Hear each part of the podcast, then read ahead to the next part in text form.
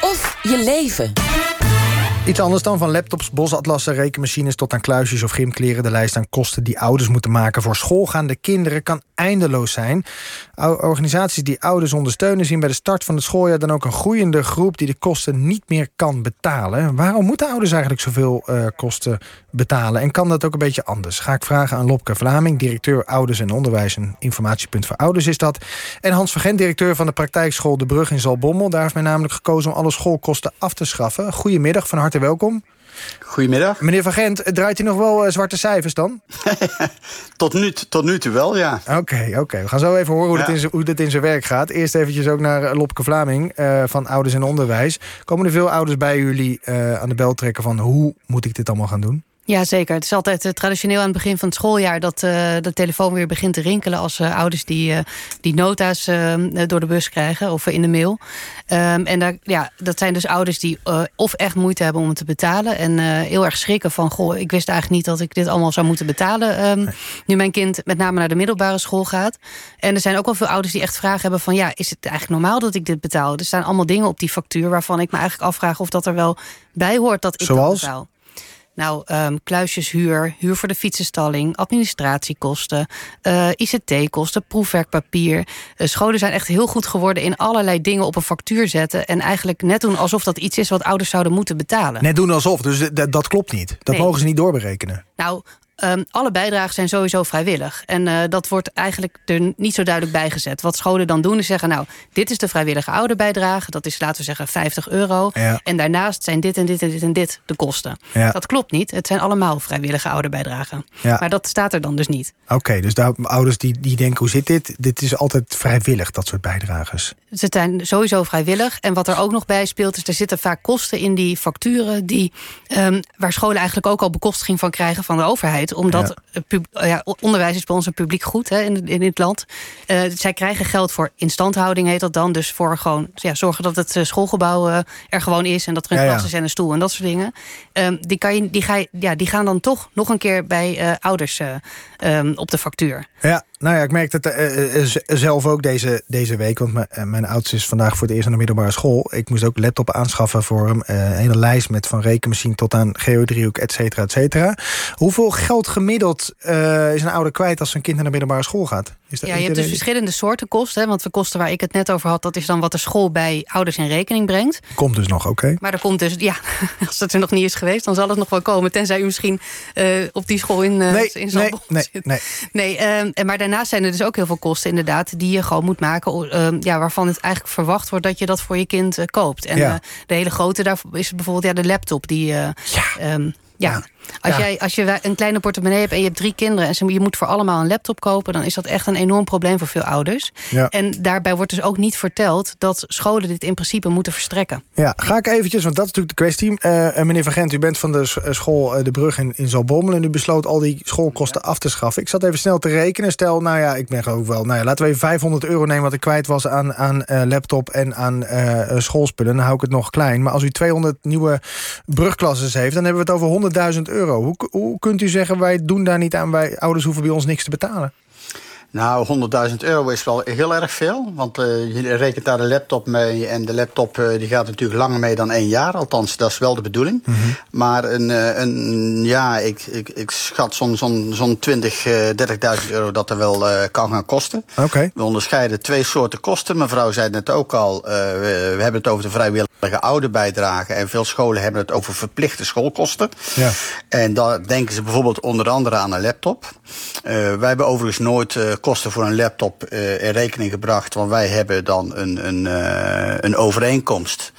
Uh, en dan een gebruikersovereenkomst. en daar tekenen ouders voor. En dan krijgen ze naar de school die. die, die ja, die zorgt voor de laptops in ieder geval voor de school. Ja, maar wacht even, wacht even, meneer Vergette. U zegt de school zorgt voor de laptops. Bedoel, hoe, hoe, kunt u dat doen? Want u heeft toch ook bepaalde budgetten? U heeft toch niet oneindig... Ja. Heeft u een boom groeien ja, waar geld nou aan ja, groeit? Als ik voor 100 leerlingen en ik kan, en ik kan een, voor 300, 400 euro een, een Chromebook aanschaffen. Wij hebben dan Chromebooks. Ja. Dan zit ik aan 30, 40.000 euro per 100 leerlingen. Mhm. En die Chromebooks moeten dan zo'n zo vier jaar mee kunnen gaan. Dus die spreid ik dan over vier jaar. Dus iedere leerling krijgt persoonlijk een eigen Chromebook. Ja. Die staat op eigen naam. Daar, daar tekenen ze ouders ook voor. Daar mhm. hebben ze een, een, een gebruiksovereenkomst maken we daarvoor. Dus het is niet zo dat, dat die kosten dan zo... die moet je dan wel spreiden over zoveel jaar. Ja, ja, u zegt, en wij komen daarmee uit. En hoe kan het dan dat heel veel andere scholen daar wel kosten voor rekenen? Dat je dat zelf moet aanschaffen? Nou, wat, wat ik begrepen heb is uh, dat, dat uh, scholen uh, voor een aantal zaken die ze in rekening brengen... dus die zogenaamde verplichte schoolkosten... dat, ze die, dat daar geen bekosting van, vanuit de overheid voor is. Nee.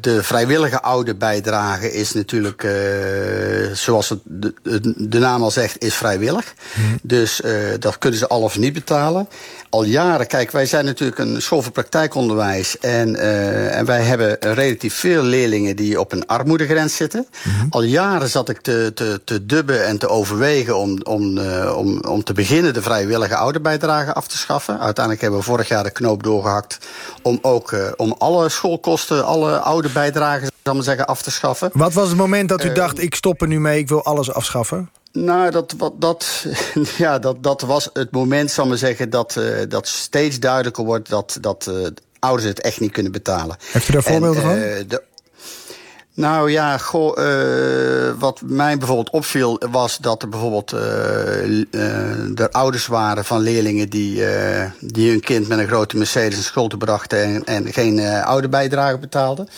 En, uh, en dat er ouders waren die in de schuldstelling zaten en maandelijks uh, gingen afbetalen. Ik denk, ja, dat, dat, dat kan niet de bedoeling zijn. Toen hebben wij een tijdje, want wat wij altijd in de schoolgids hadden staan, dat ze uh, gebruik kunnen maken van de stichting leergeld, mm -hmm. als ze de kosten niet kunnen betalen.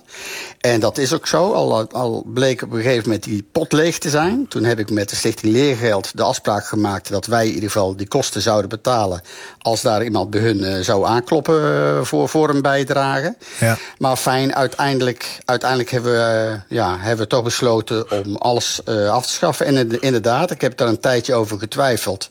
Omdat als je A zegt, moet je ook B zeggen. Je mm -hmm. kunt het niet terugdraaien. Je kunt niet na een jaar of twee jaar zeggen van ja, de kosten vallen me toch tegen. Ik zit in de rode cijfers. Ik ga, ik ga de oude bijdrage weer uh, in het leven roepen. Nee, dus dat, dat is dan definitief, denk ik.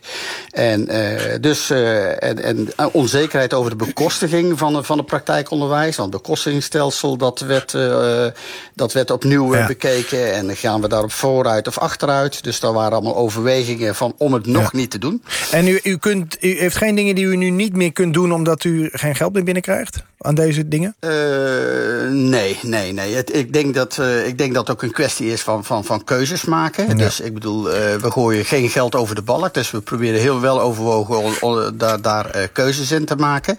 En in de meerjarenbegroting hebben, hebben we dat gewoon meegerekend van... goh, oké, okay, wat kunnen we ons dat veroorloven? Ja. En uiteindelijk kunnen we dat uit de reguliere bekostiging, wordt het lastig. Maar uit de reserves die we hebben opgebouwd de afgelopen okay. jaar kunnen we dat verantwoorden. Heel kort nog, Loppeke Van Ouders en Onderwijs. Is dit, zou dit een model moeten zijn voor alle scholen in Nederland wat u betreft? Ja, zeker. Volgens mij is het een heel goed idee dat iedereen, uh, alle scholen hier even heel goed naar gaan kijken. En uh, hoe kunnen we hiermee uh, stoppen? Oké. Okay.